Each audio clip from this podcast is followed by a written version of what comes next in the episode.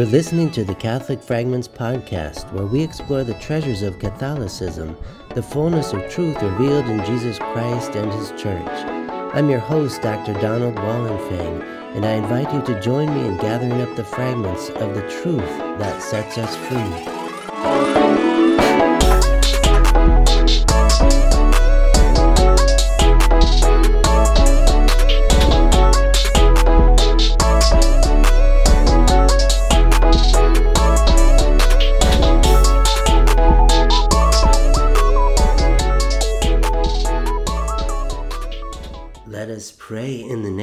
Father, and of the Son, and of the Holy Spirit. Amen. A reading from Psalm 16. I bless the Lord who counsels me. Even at night, my heart exhorts me. I keep the Lord always before me. With him at my right hand, I shall never be shaken. Therefore, my heart is glad, my soul rejoices my body also dwells secure. For you will not abandon my soul to Sheol, nor let your devout one see the pit. You will show me the path of life, abounding joy in your presence, the delights at your right hand forever. Glory be to the Father, and to the Son, and to the Holy Spirit as it was in the beginning, is now, and ever shall be, world without end. Amen. St. John of the Cross, pray for us. In the name of the Father, and of the Son, and of the Holy Spirit. Amen. Welcome, everyone, to this episode of the Catholic Fragments Podcast. I'm Dr. Donald Wallenfang, and what a delight to plunge into the heart of the writings of St. John of the Cross this time within the early part of his commentary called the Spiritual Canticle. Most people think of St. John of the Cross in relation to his famous concept of the dark night, the dark night of the soul, but this is a different one of his works that is based on the Song of Songs in Scripture. And we're going to look at two specific fragments of this text called the Spiritual Canticle that will give us deep insight into the meaning of the divine presence. What is meant by the presence of God in relation to the soul? Also, what is meant by divine love in terms of God's presence living in the soul? And finally, the meaningfulness and necessity of death. So let's continue to learn from this master, St. John of the Cross, this master of the soul and the spiritual life. As with all the major writings of St. John of the Cross, the spiritual canticle is his commentary on his own original poem that goes by the same name, the spiritual canticle. So St. John of the Cross writes all these extensive commentaries on most often just a couple of stanzas, the beginning stanzas from his poetry. So the Dark Night is based on the poem The Dark Night, the Ascent of Mount Carmel, and also the Living Flame of Love. So St. John of the Cross begins his theology, you could say, with poetry and continues it by commenting on his own poems that are inspired by biblical poetry. This poem, called the Spiritual Canticle, lyrically expresses the loving dialogue between the soul and its spiritual spouse, Christ the bridegroom. St. John's poem and commentary allow us to peer modestly into the intimate relationship that he enjoyed with Jesus in the hidden recesses of his soul. And St. John composed this poem while he was imprisoned in the monastery prison in Toledo by fellow Carmelite monks who were upset that he and St. Teresa of Avila were starting a reformed order of the Carmelites called the Discalced Carmelites. So he was taken in custody by them and kept in a very small prison cell and suffered much over the course of about a year. It was here that he composed so many of these poems in his heart This one, the spiritual canticle, again is based on the Hebrew poetry of the Song of Songs in Scripture. And many saints throughout the history of the church have allegorized the Song of Songs in depicting the relationship between the human soul and God. So they're taking what is erotic love poetry between husband and wife and applying it to the spirituality of the spiritual soul and God who is spirit by way of analogy, we say. So, allegory is an important sense of Scripture that all of the church fathers talk about, and it's very common for theologians throughout the centuries of the church to modulate into an allegorical reading of Scripture. So, St. John of the Cross in this prison, it was only because a sympathetic guard provided him with some writing materials that St. John was able to inscribe his poetic imagination onto the written page and then later write these expansive commentaries on his own poetry. For this episode of the Catholic Fragments podcast, we will focus only on the 11th stanza of the poem and St. John's commentary on it. He begins his commentary with reference to the wise man uh, who wrote the book of Proverbs, according to some strands of tradition, King Solomon, at least contributing to some of this book. But St. John says that the wise man says of Christ the bridegroom that the soul who seeks him as money will find him.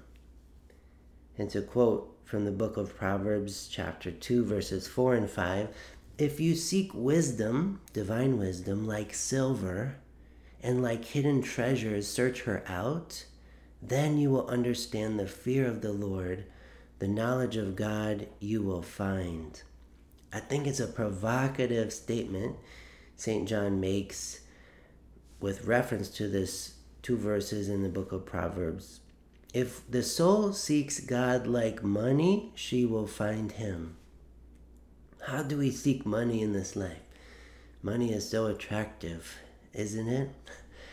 And yet, it is one of the most unreal things in our experience. The soul that seeks God like we tend to seek money will surely find Him. If we think about that for a minute, how do I seek money? Can I apply that same yearning to God? Oh, how I would love so much more money more thousands of dollars, tens of thousands, hundreds of thousands, millions of dollars.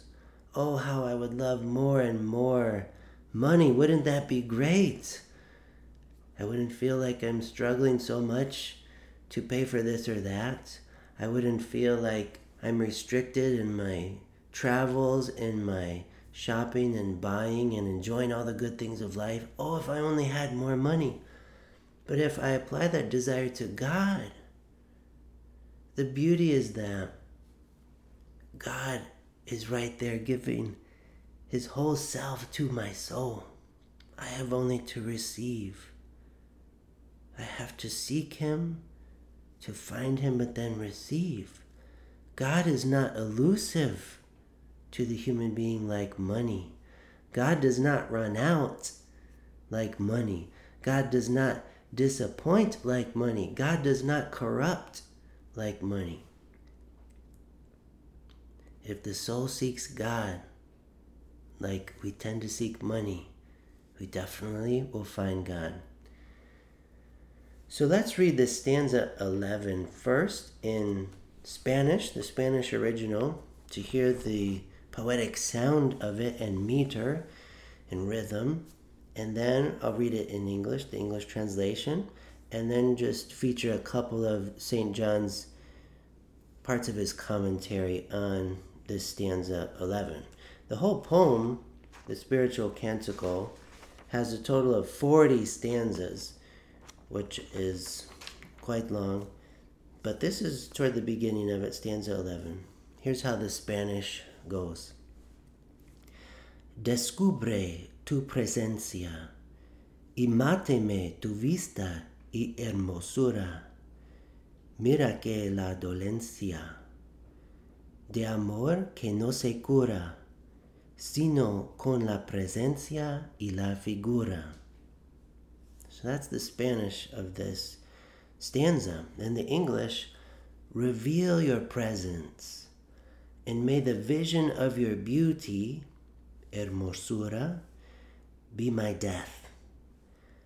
For the sickness of love, amor, the sickness of love is not cured except by your very presence and image, con la presencia y la figura. Reveal your presence, and may the vision of your beauty be my death. For the sickness of love is not cured except by your very presence and image. It is so rich, and for the contemplative soul, it's it's a launching pad right here. Reveal your presence. This prayer to God, reveal your presence.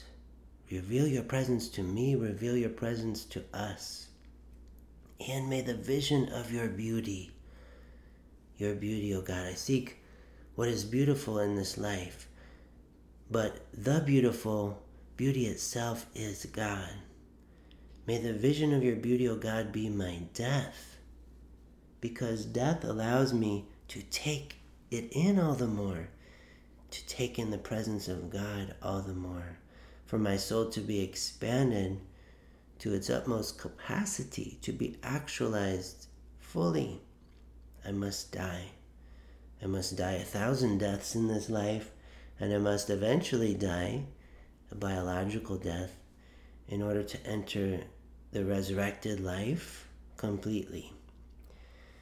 And St. John also references this sickness of love, la dolencia de amor, a sickness of love, which is, is not good. He's saying this needs to be cured. And what he means, we'll see by a sickness of love, is a lack of love. Love gone missing in the heart. But it's cured by God's presence and image that floods into the soul. So now let's look at St. John's commentary on this stanza 11, just part of his commentary. Again, which he begins by saying, If you seek God like you seek money, you surely will find him. You will not be disappointed. But what he's aiming for here is what he calls the glorious vision of the divine essence, the divine substance. And this is a truth about the meaning of life, about being a creature in relation to God, that God alone satisfies. That what our heart yearns for in terms of truth and goodness and beauty, we find completely in God we are fully satisfied by the saturation of divine truth, goodness, and beauty, divine presence, the divine essence, substance. So it's metaphysical language talking about the being of God. What my soul longs for is the being of God, not anything that sin would pretend to satisfy. No sin satisfies, and that's why it's sin. Sin pursues what is not real. As we said in a previous podcast episode referring to the work of Dionysius, evil is what is not real. But God is the really, really real. The real itself, the standard of reality. St. Augustine says that in this, un- this universe is filled with signa, signs, that all point to the one singular res, where we get in English the word reality. The res is God. St. John of the Cross in his commentary talks about three different kinds of divine presence in relation to the soul. So there's a lot of nuance here. When we say divine presence, we don't necessarily mean only one thing. The first is his presence by essence. St. John says. In this way, God is present not only in the holiest souls, but also in sinners and all other creatures. With this presence, He gives them life and being, Should this essential presence be lacking to them, they would all be annihilated. Thus, this presence is never wanting to the soul. So, this is the necessary presence of God that makes a being be and makes a living being be alive on top of that and makes a rational being rational without this presence of God in terms of the this essence of God that upholds our being and upholds every being, we would not be. So this is is a definite presence that doesn't fluctuate as long as we exist. Second is God's presence by grace, in which he abides in the soul. Abides in the soul. Jesus uses this language, meno in Greek abiding in the soul, pleased and satisfied with it. Now, all have this presence of God. Those who fall into mortal sin lose it. The soul cannot know naturally if it has this presence. It can't know by nature alone that it would have this presence. But it comes especially by way of sacrament, baptism, first of all, where we are introduced, or better, where the grace of God is introduced in the soul frees us from the shackles of original sin and adopts us as a child of God. The beginning of our redemption, this baptismal grace, this purifying grace, and this is the presence of God, and it is, above all, the third person of the Most Holy Trinity, God the Holy Spirit. So when we read the Catechism of the Catholic Church about the meaning of grace, it gives us something like half a dozen meanings of the word grace, but the most precise and definite is we're talking about the gift of God, who is God, the very love between God the Father and God the Son. What tradition calls vinculum amoris, the bond of love.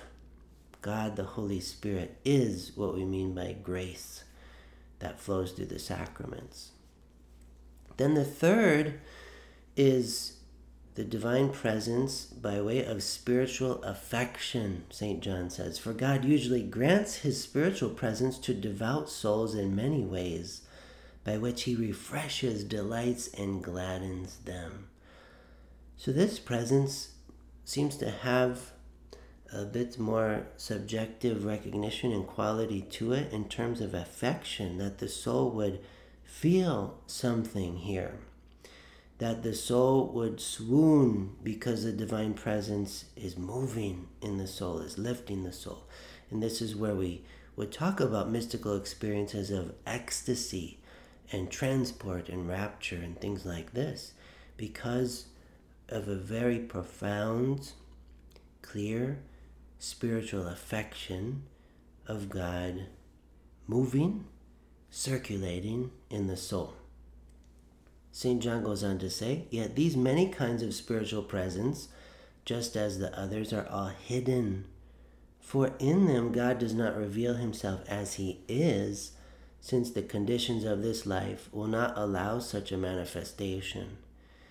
Thus, this above verse of the stanza 11, the first verse, reveal your presence, could be understood of any of these three ways in which God is present. So, this I think is very helpful to think about the presence of God. It is what each one of our souls longs for. We actually don't really want money, we don't want a surplus of material goods, we don't want all the beautiful views our eyes can take in in this world. We don't want all the pleasures of the flesh. We don't want all the honors that the world could give in a very secular way or even in a religious way. We don't want all of these pleasures that don't keep their promises. We want God. We want the perfect love of God and the glory of God, St. John says. This is what we long for. We have to be careful not to let ourselves be sidetracked by all of these idols. And then St. John talks about death. This happy death that grants us this full union with God. once perfectly purified, of course. He says, further in his commentary, in this law of grace, after the time of the resurrected Christ, the soul can see God when separated from the body. The desire to live but a short while and die in order to see Him is more perfect. Not a suicidal movement or something, but to desire to depart from this life, to see God, what's called the beatific vision, also, this perfection of being divinized, being fully united to the divine essence. The soul is good to desire. That St. Paul says this in his letter to the Philippians. I long to depart from this world and be united with Christ, for that is far better. But if God wants me to remain here and be involved in fruitful witnessing and evangelization, I'm happy to do so. And he says, For to me, to live is Christ, and to die is gain. Back to St. John's commentary. True love receives all things that come from the beloved prosperity, adversity, even chastisement with the same evenness of soul, since they are his will. And they afford her joy and delight because, St. John the Evangelist says, perfect charity casts out all fear. From his first epistle, chapter 4. Death cannot be bitter, St. John of the Cross says. Death cannot be bitter to the soul that loves for in it she finds all the sweetness and delight of love. Death gives to the soul all the sweetness and delight of love. The soul that does not die in mortal sin. The thought of death cannot sadden her, for what she finds is that gladness accompanies this thought. Neither can the thought of death be burdensome and painful to her, for death will put an end to all her sorrows and afflictions and be the beginning of all her bliss. She thinks of death as her friend and bridegroom, and at the thought of it she rejoices as she would over the thought of her betrothal and marriage, and she longs for the day and the hour of her death more than earthly kings long for kingdoms and principalities. Wow. Oh my goodness. He speaks the truth. He speaks the truth.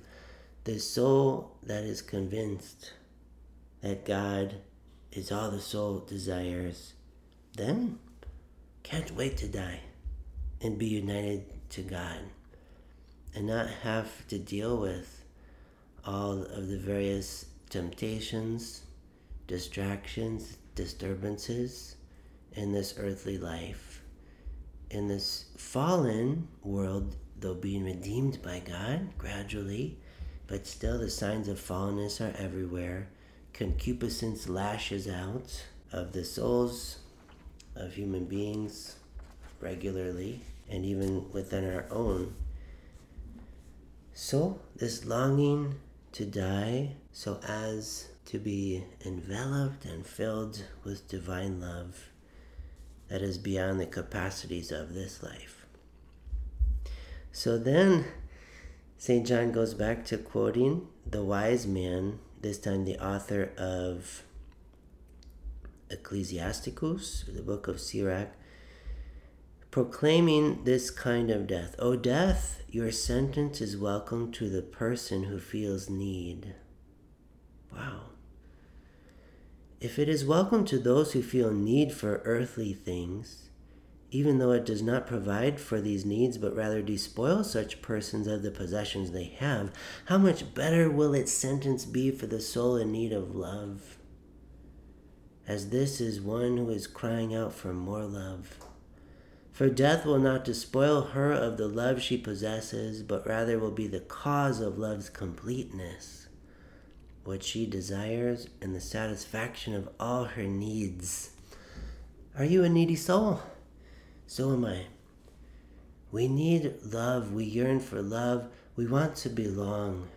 We want true community we don't want to worry about anything. We want we don't want to worry about things destructive happening to us or around us.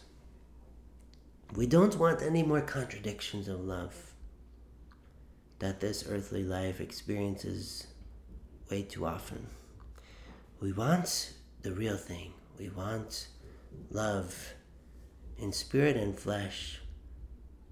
This love of God that became flesh for our salvation. St. John goes on to say, The soul is right in daring to say, May the vision of your beauty be my death. So this is going on in that stanza 11. May the vision of your beauty be my death, since she knows that at the instant she sees this beauty, she will be carried away by it, and absorbed in this very beauty, and transformed in this beauty, and made beautiful like this beauty itself, and enriched and provided for like this very beauty. David declares consequently that the death of the saints is precious in the sight of the Lord. Psalm 116, verse 15.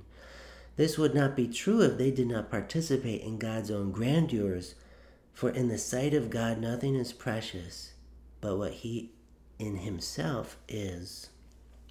So God makes the soul beautiful, and the soul that longs for the beauty of God is becoming all the more beautiful through this via pulchritudinis, this way of beauty, that is the way to God. Finally, accordingly, the soul does not fear death when she loves, rather, she desires it. Yet, he says, sinners are always fearful of death. They foresee that death will take everything away and bring them all evils. Again, but the one who loves God, who seeks God with all his or her heart, soul, mind, strength, is not afraid of death. St. John says that it should be known that love never reaches perfection until the lovers are so alike that one is transfigured in the other, and then the love is in full health.